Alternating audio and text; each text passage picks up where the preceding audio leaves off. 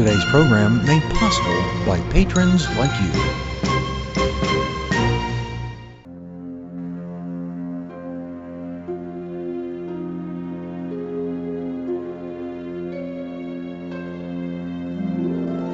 Welcome to where we celebrate music from the movies. From the golden age to present day, we've got it covered. We talk to those from the industry and learn about them and their favorite scores. Welcome to What's the Score? I'm your host, Frank R. Wilson. So let's take a look at the shelf of CDs and see what we're going to play today.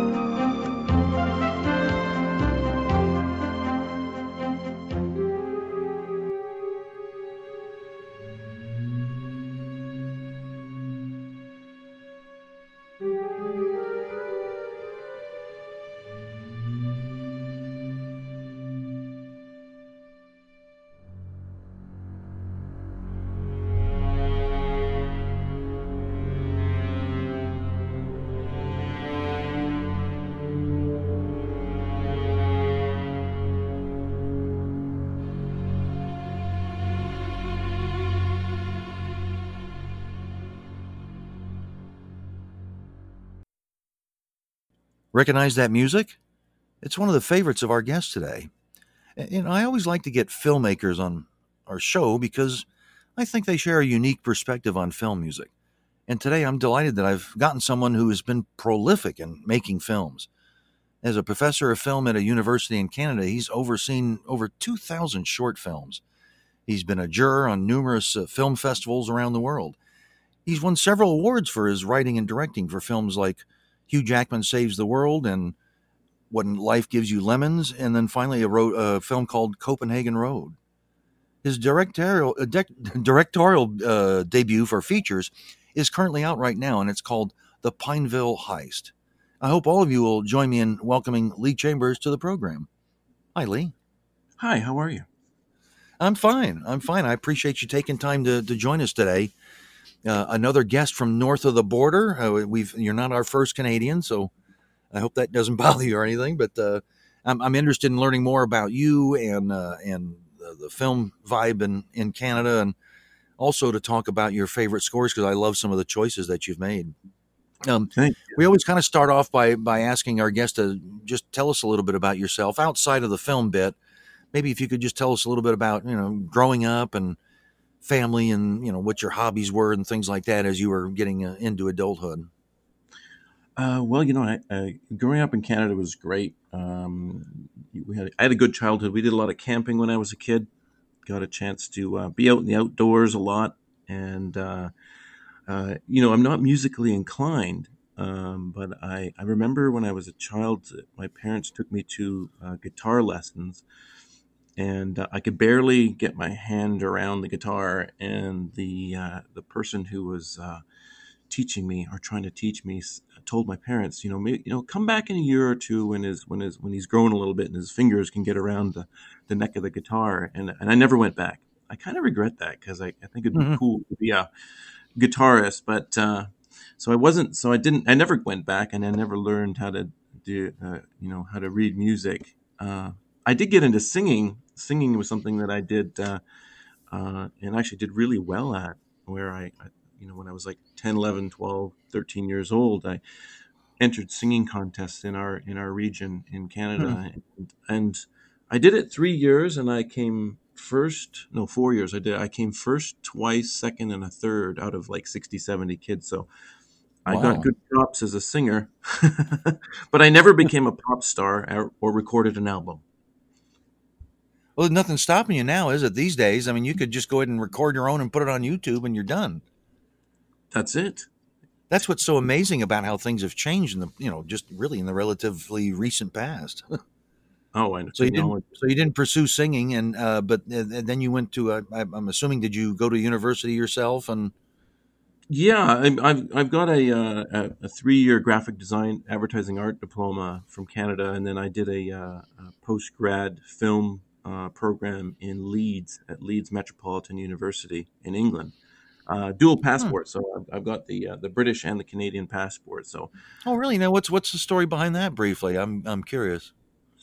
Well, my parents emigrated to Canada in the early '60s, and uh, Okay. the rules are that as the uh, first uh, first generation uh, of my, they don't. con- It's very sexist. They, they don't. They don't care about the mother. They care about the father, and and uh, I have the ability to apply for a British passport. So I found out about that in the '90s. Someone said, "Oh yeah, you can get a passport," and so sure enough, I inquired about it, uh, applied, and then. Uh, and then literally I went I backpacked around Europe in in my 20s and then decided to go back. I was I decided to go back for 6 months just to there's a thing about I think when you travel where you you feel like um, a tourist for if you only go for a few weeks or a month, but af- after 6 months you feel like you belong there. So I wanted Right. to go live in England for at least 6 months and uh, I ended up staying 8 years.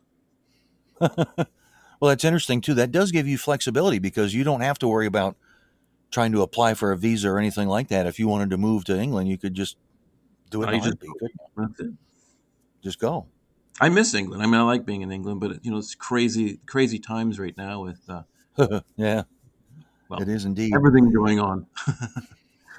Well, um, that's interesting. So, and then you, and then how was it? Well, you know, we'll get to that later. Let's let's go ahead and dive into one of your uh, selections uh, of films, film cues that you had chosen. Uh, your first one, I I adore it. I love this film and and the score. It's so unique and different. I think it might have been his second mainstream film. I'm not sure. We're, the film we're talking about is Blade Runner, and the composer we're talking about is Vangelis. Uh, tell us a little bit about why this made your uh, list of favorites. Um, Blade Runner came out in 1982. I was 12 years old, so I'm totally dating myself. And I think anyone my age uh, sees Blade Runner, at least filmmakers see Blade Runner as a landmark film that if you look at other films from say 19 uh, 1980 that that early 80 period if you look at those films now a lot of them look dated. They um, they look like they're from the time but if you watch blade runner um, today it still holds up uh, even with all the fact that they're most of it's physical effects rather than digital effects and they had to do everything they could to try to create that dystopian world they uh, it's amazing how it holds up. And i think the score from vangelis is just haunting and um, incredibly adds to the atmosphere of ridley Mhm. scott's world um, uh, for blade runner. It's you know it's it's amazing. It's an amazing score. Yeah vangelis and you know obviously i think um, ridley scott would have picked vangelis because the year earlier he did chariots of fire and i was re-listening to the, the the score for chariots of fire and there are hints there are hints and notes from the chariots of fire um, theme that you can almost hear are also in the blade runner blues theme that Gel- vangelis wrote and I, i'm sure ridley Mhm. heard watched watched chariots Yeah. of fire and said i want that guy It Probably yeah, could very well have been the case. Well, we'll uh, we'll give this a listen. Oddly enough, too, do you recall what year it was supposed to take place? uh, it's like now Yeah, uh, basically, I, I'm, I'm, I, I'm, I'm, it's either 2019 or 2017. I can't remember which. i think it's But it 2019 was, which it is bizarre. I, yeah, it's bizarre because I remember when it came out and I thought, oh wow, that's you know, it could be like that by then. Ooh. Now here I am, I'm living through it, and it's nothing like that. Fortunately, let's have a listen. This is a cue from Blade Runner. Uh, the cue is called Blade Runner Blues, and it's written by composer Vangelis.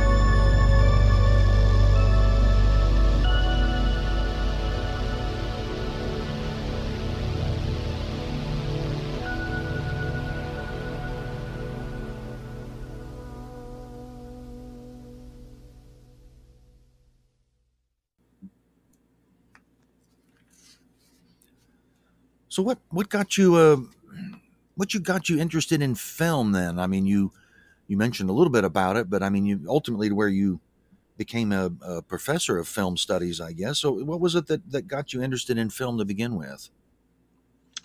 Uh, I've always been a storyteller. Uh, you know, growing up in Canada, you uh, you know, in the you know, 70s and 80s, you didn't have access to being a filmmaker. Um, you know, films when they were shot on film stock, and that's really only been in the last 10 years that things completely changed around. Um, right. Where suddenly we move to digital capture formats. Um, you know, so if you wanted to make a film, you needed a you know a big camera, and you needed to call Kodak or Fuji and get film stock, and then negotiate getting developing and processing, and then you mm-hmm. you know they shoot on one format uh, the picture and they record sound in the other, and how do you get the two of them together? And it was a very uh, complicated and expensive process, and obviously things have changed now. But um, I remember in it being a teenager where video cameras were out and um, my parents uh, rented a video camera uh, to uh, record my grandfather's birthday. My grandparents came over to visit in um, uh, from England, and we re- rented this video camera. And I ran around with that thing, basically tied to my hand, and um, recorded and, and, tried and experimented with it, and had a lot of fun with hmm. it. I, and I think that was really this this thing where it was like, wow, this is be be fun. I mean, I was kind of in front of the camera, behind the camera, kind of doing everything, and uh, right with no training whatsoever, but you know, just trying to be entertaining. Um, uh, because there's a big difference between watching movies and making movies, right? And I think people who watch movies just think people you stick a camera in front of something and stuff happens, and oh. uh, it, it's it's it's way more involved than that. And uh, when I went to England and did the film program, it, it was demystifying that process and, and, and, explaining the differences for how you actually craft a film out of out of nothing. But at, at the essence, I'm a storyteller. I have stories inside me, and I think everybody does. The the trick is is um, learning the path for how to get it out of your head and into a, a piece of paper or a word processor or final draft, and then on to uh, a set and then into an editing suite and then onto a big screen. That's a, a very involved process that most people don't understand. Yeah, I my uh, well, there were a couple of times way back in the late '80s, and then once uh, then here fairly recently, I was on film sets for the first time, and I had I had no idea. I mean, I thought I had an idea, but I really didn't have any idea of uh, how much work goes into just just a single camera angle for a single scene and you know that's why now I guess what is it? Uh, uh, well, on TV shows, I think they try to do seven to eight pages of scripts a day, and on film, it's like maybe three if you're lucky. Yeah. Uh, and, and, and after you know sitting through and watching the process, you kind of understand how that goes about. Well, let's sure. let's dive into another cue of yours. You had. Uh, uh, I, I, love this movie, uh, both the original and the remake. Uh, the film I'm talking about is Ocean's Eleven. This is the the more recent one, uh, directed by Steven Soderbergh. You were interested in uh, playing the uh, the opening credits from that, written by David Holmes. Tell us tell us a little bit about uh, your choosing that for your list of favorites.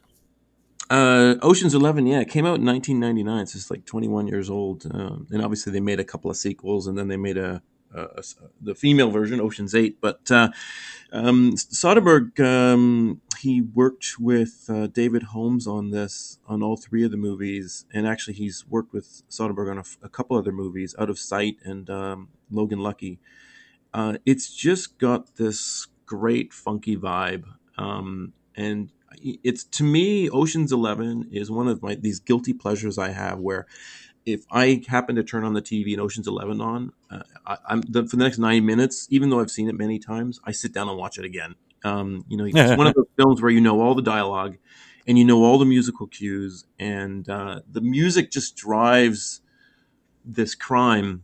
Um, the, the, it just drives the, the, the, plot forward so so nicely. Introduce there's musical cues for all of the different characters in it. Um, you know, there's there's there's two tracks that I gave you as a suggestion. One's the opening credits, and the other is the scene where we introduce Matt Damon, which is just it's just it's just funky. It's just a funky track. The whole the whole score is funky. It's fun, Well, right? It's a fun. It's such a Yeah. fun score. Did you happen to see the original uh, with I have Sinatra and yeah. Martin and all that? Uh, You obviously, it's a, it's a different. It's got a completely different different vibe. Like I say, it's, like you, I enjoy both of them, but the uh, Ocean, the, the newer version for me is uh, it resonates more. Okay. Well, let's have a, let's have a listen. This is the opening credits from the film Ocean's Eleven, and it's written by David Holmes.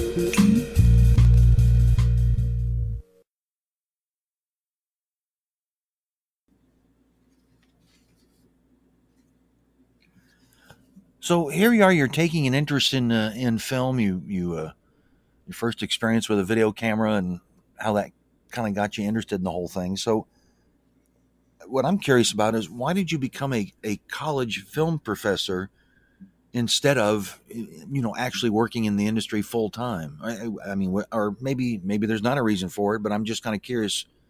Why didn't you go after the gig full time as opposed to doing it as a as a professorship?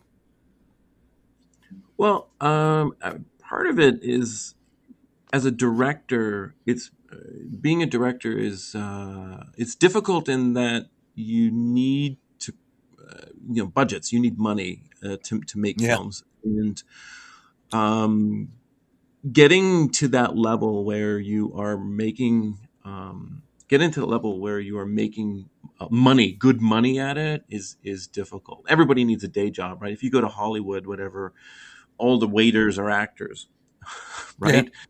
Um, Right. And so uh, the, the same the same thing is is uh, I think for for a, a, a director um, before people will trust you with a budget, um, you know whether it's millions of dollars or or even hundreds of thousands of dollars, they uh, you might make a few you might make some money on it and then uh, and then you're out of work waiting for the next gig. So you might direct a movie a year or every two years. What do you do in between? You need a job, right? You need to put food on your your your table. Sure. So so um, yeah, teaching was great because it, it gave me an opportunity to still um, be involved with the filmmaking process while at the same time developing my own stuff. And uh, and, and so it, it, I, I never felt like I wasn't doing my my job. The other thing is, you know, I'm a writer as well. So um, right now, I just I do a tremendous amount of writing. Um, um, you know, over the last three or four months, I've written two feature films, two short films. Wow. So, for paying clients, so uh, so I can Excellent. I can work at home and also get paid for what I do. Yeah. Well, you know, being in the the acting profession myself, uh, and uh, the, the pretty big, large community here in Louisiana, it's become a kind of a hotspot for filmmaking and TV. I know exactly what you're saying. Uh, there's a few of them that that you know make their living full time doing it, but even those that I would consider, you know, moderately successful or, or still have a side hustle of some sort. Uh, For sure. So yeah, that, that, that's the reality. I mean, which a lot of people don't really fully realize is that uh, there'll be occasions where you'll see people. I mean, you know, you know the ones who are making a living off it and doing nothing else, but there's a lot of a lot of great talent out there that they got to fill in the gaps in between, and then you know that's just the harsh reality of it. But what I'm what I'm curious about is now how does now let me ask it now how does it how does one become a a professor of film? I mean, did, was there was there a particular area of study that you had to uh, complete? Um, I, I think you mentioned it earlier, but I'm just kind of fill that in again for me. Well, I mean, the college system and it's a, a trade school, so um, it's different. It's not necessarily academic like it is in university. So, Oh, in, okay. a, in a in a trade school, you are uh, they want people who know actually know how to do things, right? And so, to physically show somebody how to do things, or to to uh, get your hands dirty and actually do things uh, directly, rather than the theory side of things, which is more of a university kind of um, uh, process. Okay, no, that makes sense. That makes sense. And and is it? Do you have a lot of people that are uh, uh, pursuing that and uh, taking the the instruction that you have available? Well, you know Pretty what? I think in, in uh, I think globally, I think filmmaking and um, and media is hugely popular. I mean, just I think around the world. I mean, I remember when I was in England at the Leeds Metropolitan University, which is now Leeds Beckett. Um, I think at the time there was about thirty five kind of film practical film programs within the UK. Um, just in the UK, and so you you imagine uh, globally and around the world, you know that uh, there's a lot of people who uh, are interested in it. I think you know what's fin- funny is I think a lot of people are interested in film because they think it's going to be easy, right? They they think it'll just be fun, right? If I'm going to be a doctor, I'm going to spend the next ten years or, or, or so learning about medical stuff, and and that's a lot of studying and whatever. And they think, well, you know, I'll do film, and they just think, you know, I like watching movies, so I'll do film. It'll be it'll be easy, and it's again, as I mentioned, it's it's not it's not really easy. It's it's actually probably just as much work. Ab- yeah, absolutely. And but but you know your your point earlier was a big part of it too. I think that became the the technology became such that uh, you know if you had a mobile phone, you could make a movie. I mean, when it when it gets to that point, everybody's a potential filmmaker. So it's uh, it's really changed the industry quite a bit. It's it's amazing, absolutely amazing. It Um, has, but but the the the the thing is, the technology is great, but it's like um, uh, you know, you have a pen and a paper, and you can be a writer, and you can write, and just just because you create a word processing pro- program doesn't make you a better writer. It's just a tool, right?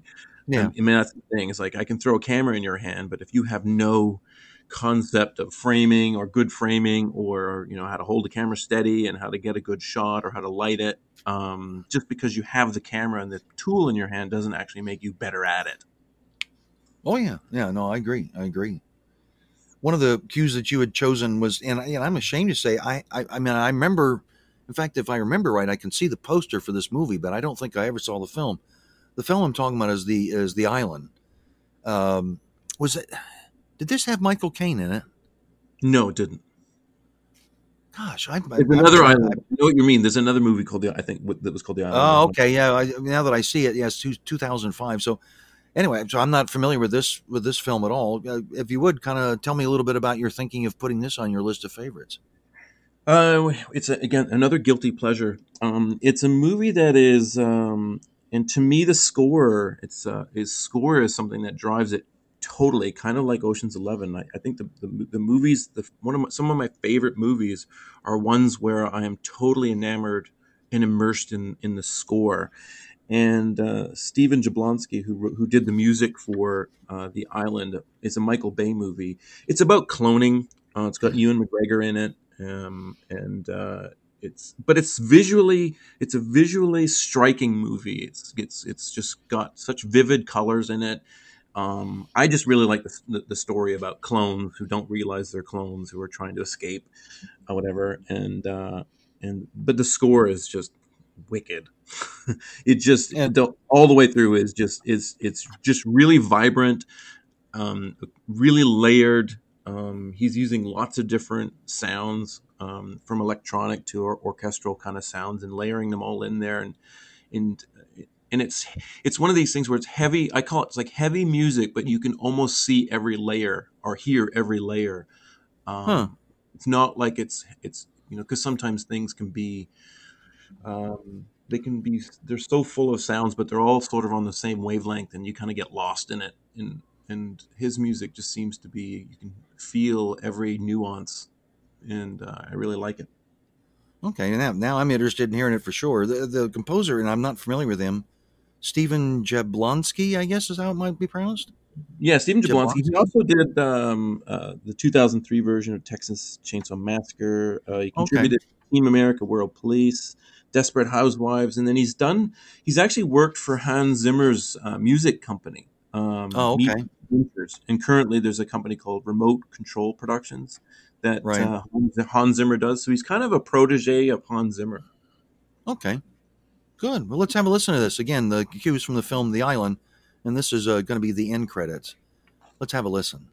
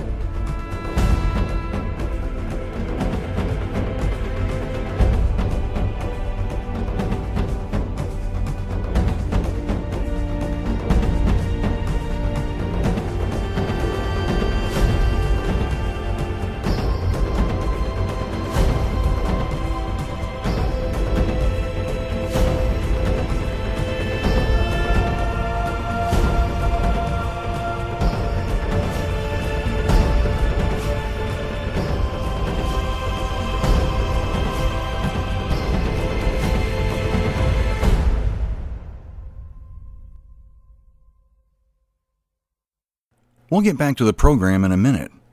Uh, I'm curious, are you enjoying today's episode and the 50 plus others that we've uh, also produced? I hope so. And if you are enjoying it, uh, I want you to consider becoming a patron of the show. By uh, small monthly contributions as little as $3 a month will make you an official producer of the show with some neat extras involved. I hope you'll check it out. Uh, you'll find it at patreon.com, and that's spelled P A T R E O N dot com. To find out about our, our show and our uh, options for you, you go to patreon.com slash what's the score, which is all one word. Patreon.com slash what's the score. Please visit patreon.com.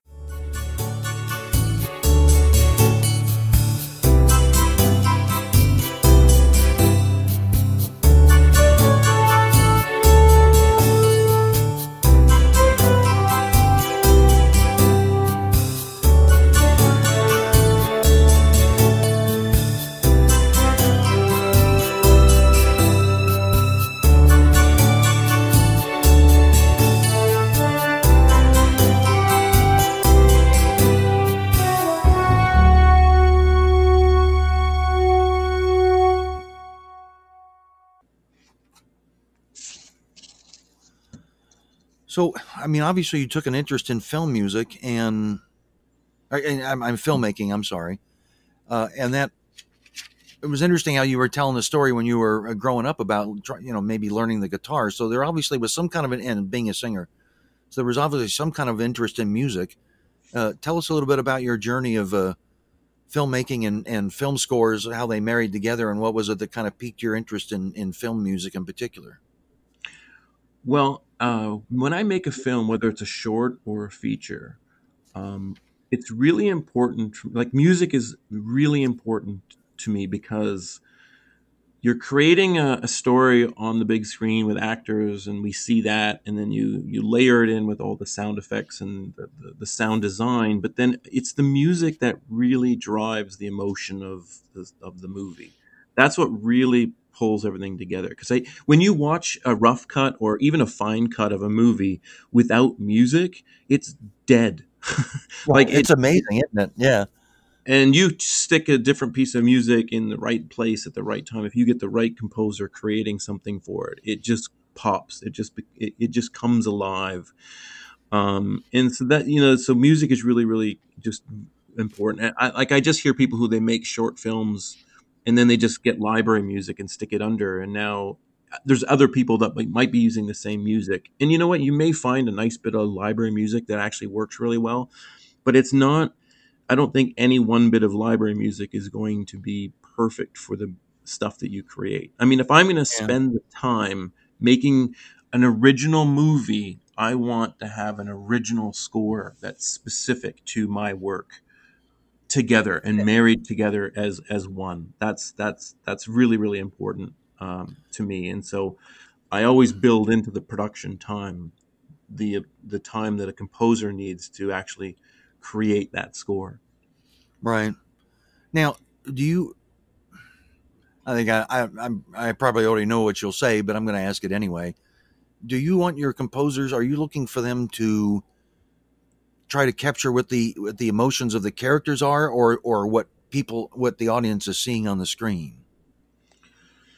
I, I give my composers a, a, tremendous amount of latitude. I put a lot of trust in the composers. I mean, I've had some uh, collaborations with some co- composers over a number of films where um, I uh, I might give a, a sense of, of, of, what I want. So um, I don't have the uh, I don't have the terminology or understand um, in depth what a composer might be thinking about a movie in terms of, you know, I'll use the oboe here because I think that'll help represent this or that or whatever. I don't understand music in that way, but mm. uh, like like I say, the, the tracks that I, I'm playing to me really resonate to me, and so when I have when I when I have a movie that needs a score, I might go and dip into to something, and I might just send a composer five or six tracks and go, I like you know this part of this, I like that part of that. This is this is this is why I like certain things for the, the film, and then I literally let them go off and do it. And most of the time, I don't interfere that much. Um, oh, I'll they know must love you. Then. I'll know whether it works or not. I'll know whether it works or not. Like the uh, composers have sent me the tracks, and I've kind of synced them up and watched them and listened to them, and and uh, ninety nine times out of hundred, I go great. like you know what yeah. I mean? I get. I yeah. just put. I put my trust in them uh, to, to. That's to great. Yeah. A lot of composers would love that. Do you do you temp track your your films at all? Do you try to, you know, put in some temp tracks from other movies and those sorts of things to give a uh, a feel for the composer as to not only what kind of music you want, but also spotting it and when you want music in and coming out and that sort of thing? Uh, yeah, sometimes. Sometimes. I mean, I've worked with editors or I've done editing. Um, I find when I, I, I, I might use a temp track to get the pacing of a, of a scene. Um, but sometimes what I'll do is uh, I don't want I, I, it helps with the pacing, but I don't want my composure to be influenced by the temp music. So I might strip it out of the, the cut and then go, here it is. And oh, then I, okay. so they don't, they don't, because sometimes they can be too influenced by it, right? And then sometimes a filmmaker can be too married to the temp music, and and they don't, they have a hard time getting themselves away from the temp music. So uh, it's interesting you say that. I'm actually in the process. I think some of my listeners know I've been doing this. There's a there's a film that I'm uh, that I'm in. I actually have a lead role in it, and the uh, director's been kind enough to to let me have a little bit of say so uh, as as for the film music. Now I, I'm not a I'm not a composer. I don't even I can't read music. I know nothing about it. But when I put in the I put in a bunch of temp tracks, and the director was actually really impressed. She said, "Wow, you really get this." And I said, "Well, thank you. I mean, I like to think I do." So there's been a couple of people that have written music for it now, and this I'm coming to your point is that eh, while I like what they've done, it's like oh, why couldn't they do what I put in there? Why you know I, have gotten really married to the temp tracks I put in there, so I see your point. You almost yeah. lose your objectivity. You get so attached to what you temp tracked it with, and and obviously you can't use that music because it's already been done for something else and someone else owns it. So yeah, that's yeah. interesting you say that. I agree. You can get married to it. Uh, you were mentioning Hans Zimmer earlier. Let's let's look at him. I mean, I'm not surprised he made your list. He's on a list of a lot of people these days. Uh, the film we're talking about is Rush. This was directed by Ron Howard, who I think Hans has done a couple of projects for. Uh, tell us a little bit about your uh, choosing this for your uh, on your list of favorites. Well, Hans Zimmer is like a legend, right? He's like John Williams, right? You know, John Williams, prolific um, composer, and Hans Zimmer is now in, I would say, in that league. I think mm-hmm. there's a mm-hmm. lot of other films that people might would, would probably pick more than Rush. I mean, there's all the uh, Christopher Nolan movies like Interstellar, Interception, Dunkirk, Dark Knight, all these movies that he's done, Pirates of the Caribbean, all these movies, Lion King. But uh, Rush, for me, A, I'm a big Formula One fan. So, I mean, I think Ron Howard did a really good uh, job of capturing um, the uh, the 70s um, with Formula One um, with this movie. And it was one of these things I remember watching when I saw Rush. I remember at the end of it going, "Who who did the score?" Like I didn't know it was Hans Zimmer. I didn't really didn't click to me that it was Hans Zimmer. And I remember coming out of the cinema saying to myself, I, I think Rush. I think that year should have been nominated for an Academy Award for Best Picture. It didn't, and I thought that Hans Zimmer should definitely have been nominated for Academy Award for the score, and he didn't. Wow which is interesting because the track that I picked is called Lost, but won.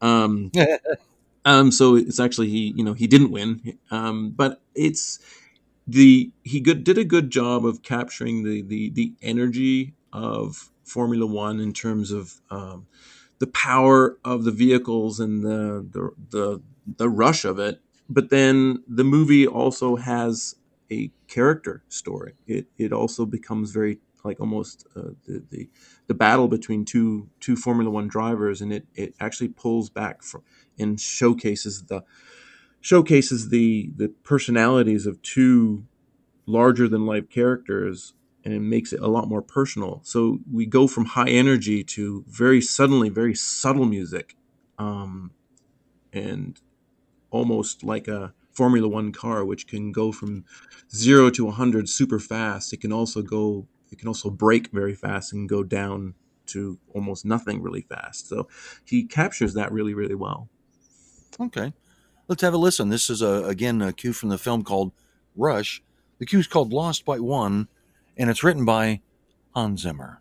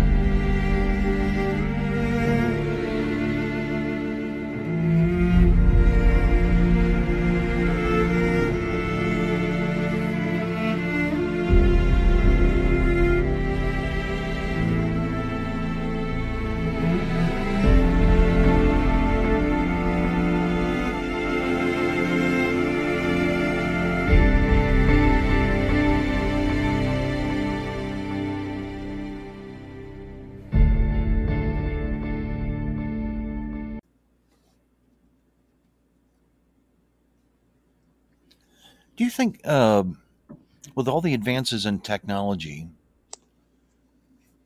do you think films uh, has it positively impacted filmmaking, or has it somehow you know maybe deterred it, or or I don't know how it is. I'm trying to ask. I, I, I guess I'm just wondering. Do you think it's gotten better or worse as a result of of technology?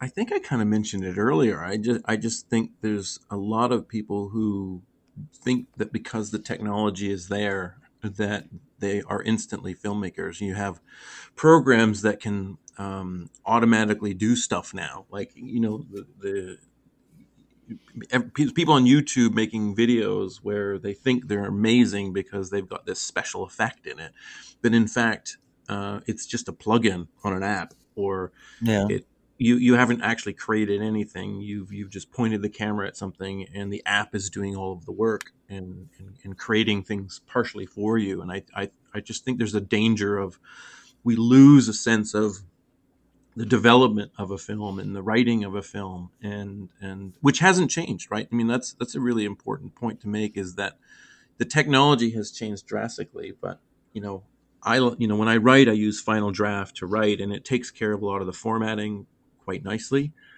But Man. if I didn't have Final Draft, I, I could still write a f- script, uh, even if I just had a pen and a piece of paper. Um, um, the technology makes things easier, but it doesn't necessarily make me more creative. Um, it doesn't make me tell a better story. It doesn't make me create interesting characters with conflicts. Well, um, and you know what's interesting? Make... Go ahead. I, I was just going to say though that the, the the GCI, the the I, it worries me that that's kind of almost taken over uh, films. I mean, one of the reasons why my listeners know I'm a big James Bond fan. Until recently, one of the things I always liked about the Bond films is that when you saw something amazing happen or a stunt, that someone really did that. Someone really, really did that. It wasn't, you know, smoke and mirrors with a bunch of computer graphics. Now they've kind of changed here a little bit, but I, I, worry that some, you know, if well, if we can do it on on the computer, then let's go ahead and do it. I, I saw a great application for commercials, for for that kind of technology, but in movies, I, I kind of miss the the realism because you can sometimes you. I mean, I know that it looks real, but you know darn well it's not. It's not. Physics says it won't. It can't work, or you can't do this, and so it, to me, it just loses a little bit of something. I don't, I don't know if you feel the same way or not. Oh yeah, if you can make something and do it physically in camera, it looks so much better. It's interesting you mentioned the Bond movies. One, a friend of mine that I met at a film festival um, years ago, his uh, name's Paul Weston, and he he's been a stuntman, um, and he worked on t- twelve Bond movies. Uh, um, doubling for Roger Moore and, and and even being in some of the newer. I think Spectre was the last one that I think he uh, he, he worked on, and he would tell stories about how you know you know, um, you know, Roger Moore as James Bond has to jump from this cable car to that cable car, and you know nowadays it would be you know it would just be on a studio green screen right? And it's like and and he's like you know as a stuntman he's physically having to do this stuff right? Like and they're risking themselves. There's no net. Go for it and he just told these great stories about uh, what it was like to be in a stuntman in uh, in you know in the 60s 70s and 80s where uh, where they really did put their life on the line um, oh yeah uh, every every day because they were physically trying to do things because they couldn't do things in in post. What worries me about, well, not worries me, but there was a, a Denzel Washington movie um, uh, called I can't remember the name of it now, but but there's basically there's a shot of Denzel Washington standing in New Jersey with the with the skyline of New York behind him, and you wouldn't know it unless you, you you watch the behind the scenes. But they didn't get a chance to shoot it on location, so they just stuck a green screen up in the studio and put the plate of New York in the background. So oh, yeah. it's not just this, the big explosions and the things that are obviously effects. It could be anything now. Like actors could be well you know uh, so uh, many things are done on green. Oh, an example i'm familiar with is that i uh, uh, I, I was i was a, a, part of the background crew on a film called magnificent seven which also had denzel washington in it. I mean this this was filmed in the middle of a of a field in uh, in uh, louisiana in the middle of summer and we're talking, and it literally was getting to be about 100 degrees with some incredible humidity. So I mean, it was just miserable conditions. But if you watch it on the uh, the final product, uh, what's so interesting? You look on the background. There's all these snow-capped mountains and trees and stuff. There was nothing like that in the background of where we were really doing it. But it, but it, I must admit, it did look real. Yeah, it's amazing. Well, anyway, yeah, it, it truly is. And I don't know if it's if it's make, going to make people lazier or I'm just interested in how it's kind of affecting things. And surely there have been some positive uh, things as a result, but I, I also think sometimes it, you might be losing something too. Um, another cue you chose is, is another favorite of mine. I don't like all his work, but I, I do like a, a, couple of his uh, a couple of these films that sounded like this one. I'm, I'm talking about uh, the film I'm talking about is American Beauty. Uh, the composer is uh, Thomas Newman, and you had chosen the main theme, and I can already hear it in my head right now. Uh, I loved that that and uh, it was "Scent of a Woman." I think was another one he did that I, I loved the sounds he created for those. Uh, tell us a little bit about choosing that for your list of favorites.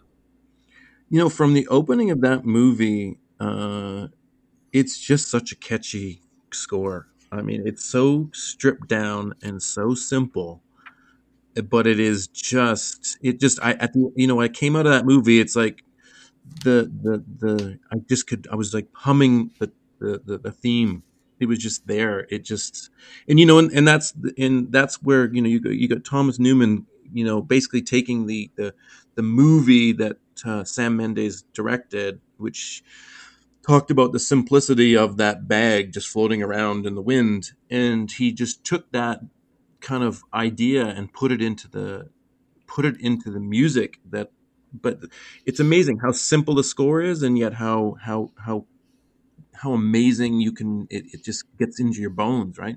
One of the things i loved about uh, thomas newman is he is such a prolific he's like kind of like uh, hans zimmer he's so prolific as a as a as a composer. Um, i mean he did uh, shawshank redemption green mile skyfall um, um, he worked with sam mendes on 1917 finding right. nemo he's got he's got 15 oscar nominations without a win he's he's yeah. like most nominations and without winning one, and he he definitely deserves one one of these days for sure. Even an honorary one because I think he's he's really he's he's been a part of some iconic movies over the years. Yeah, and if I I, I suspect that if it uh, if it comes to that, he would they would very easily give him an honorary one, but he'll his time will come. I mean, it's uh, John Williams very much the same way. I mean, I, I and I think he's won five, but he's I don't know what got seventy nominations or something crazy like that. So he's yeah. in good company, you know, as far as ratios are concerned. So uh, for I sure, I know you're gonna, so you're going to play you're going to play the American Beauty track, and I, the other I know you won't play it, but just for your listeners, there's also a movie called The Adjustment Bureau. Um, which had Matt Damon in it. He did the score for that, and there's almost a similarity in simplistic simplistic piano, nicely layered kind of music. So uh, if you listen to the American Beauty track and then you listen to the, the, the main theme for the Adjustment Bureau, you can really tell that it, that's who it is. That that Thomas Newman has a, a unique style. Yeah, yeah, he does indeed. Let's uh, let's listen to this again from uh, American Beauty, uh, and the f- track is the uh, the main titles, and it's written by Thomas Newman.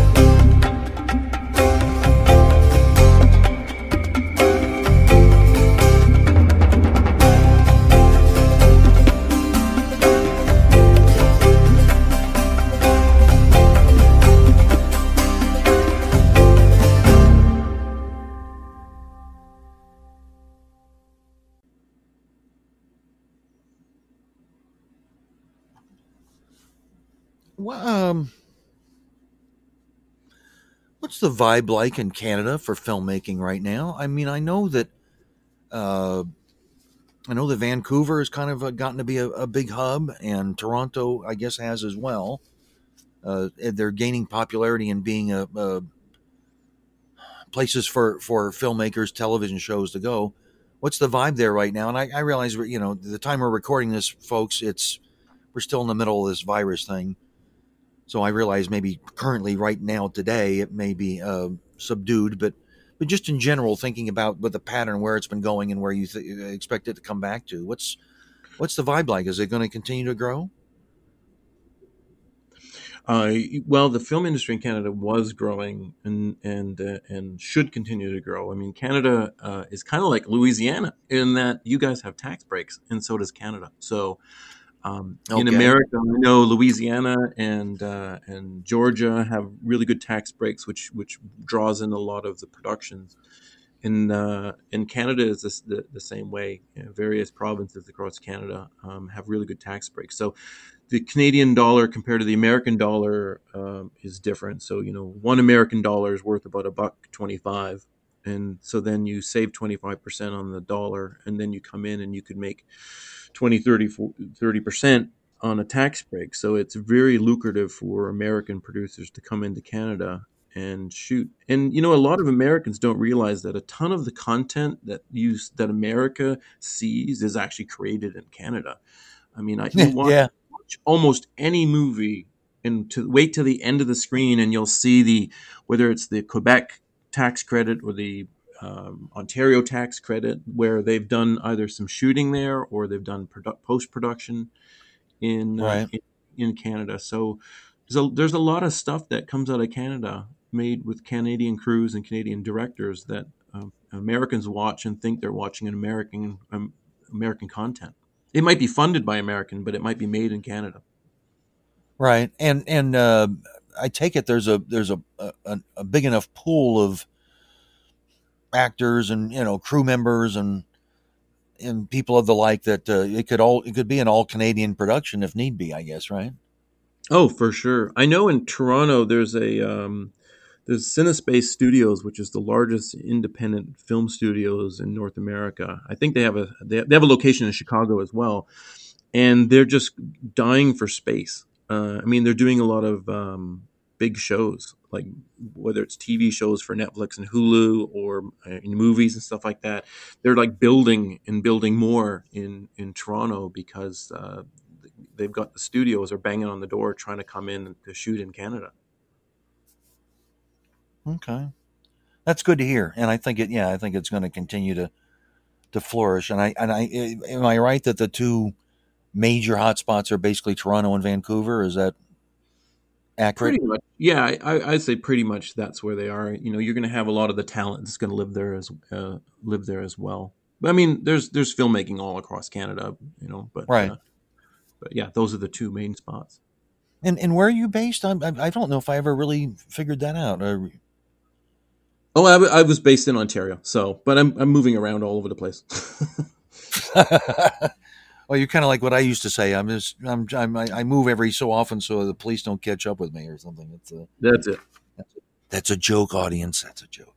Um, let's see. I the, the other question I wanted to ask you too is that what kind of a criteria what kind of a criteria do you use when you're choosing a composer for one of your projects? I mean, I, I, I fully realize that you probably would want, you know, if you had the budget for it, you'd like to get a Hans Zimmer or Thomas Newman or something like that, but you don't. So, what is it that you look for in, in making a decision for a composer? Uh, you know, outside of budget, obviously, that you can afford them. What are the other things you're looking for, other qualities? Well, you know what? Um, I get a lot of emails from budding uh, composers. Um, well, I get them for all sorts of people, whether it's camera people, writers, other people.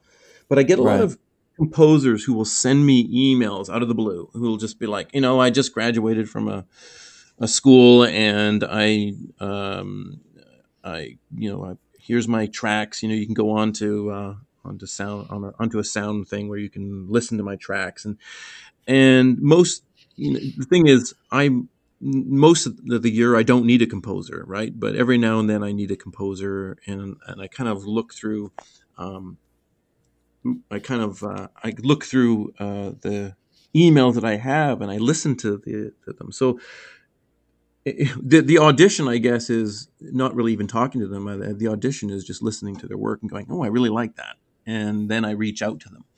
I mean, the the, the most recent one that uh, well over the last number, 10 years or so was a composer named Fabio Acri, who is an Italian composer who just emailed me out of the blue right when I needed a, a composer. Like literally, huh. serendipitously, just suddenly just showed up in my inbox, and I had right. directed this short film called "When Life Gives You Lemons," little eight minute short film, and I needed sort of a Disney-ish kind of happy, upbeat kind of score, and was thinking, okay, so where am I going to get where am I going to get my score? And then my inbox pops this email, and I had to listen to the work. and said, "Oh, that's really good," and and literally within a day, like you know, it's like you know, he emails me, I email him back. Here's a here's a copy of my movie. Have a look, and uh, you know, six weeks later, uh, I have a completed score. Um, in in my inbox. wow, so, wow. And of course, these days for for for small independent films like yours, or, or you know, I'm I'm, I'm guessing, uh, and a lot of others that are out there, you, you can't afford to have a, a full orchestra record it.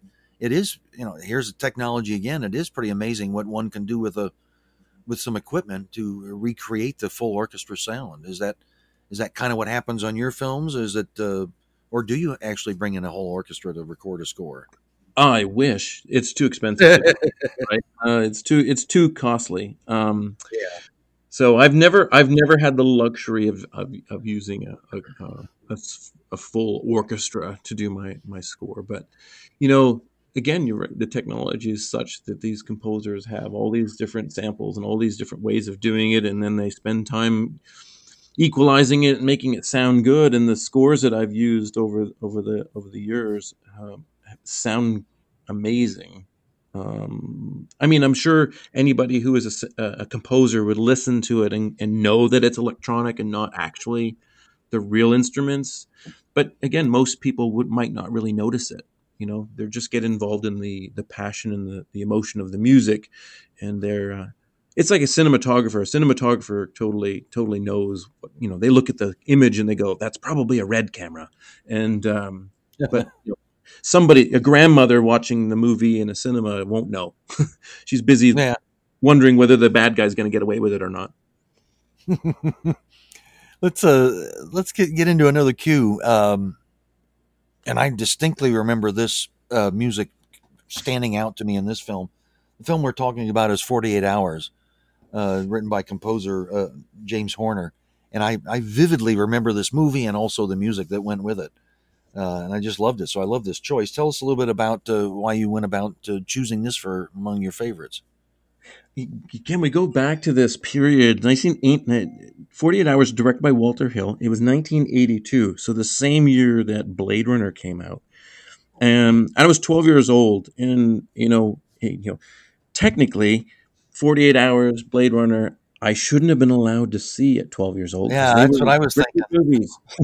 they were restricted movies, but uh, you know, we, you find a way to see them. And uh, I, I, I, just remember, I just remember the the the, the film was, uh, you know, it was a it was a gritty, gritty kind of film, and the opening music for it, uh, which really set the tone for for what Walter Hill was trying to do, was the the truck barreling down the uh, the dusty road where all the convicts are on the on the chain gang out there, and uh, and uh, you know his music really really fit very well this dusty road. I could almost taste the dirt in my mouth. Um, and it and it's James Horner's music that again creates that atmosphere. Um, you know, it's the music uh, that really creates that. We go we go to uh, we go to a movie to hear it really uh, rather than see it. It's the it's the you you're you're watching a single you're watching a screen but then you're surrounded by speakers and his music just bounces around the cinema when you when you when you yeah. when you watch this movie. It was great. It was great. Let's uh, let's relive those memories. This is uh, from the film 48 hours. It's the opening credits uh, and it's written by James Horner.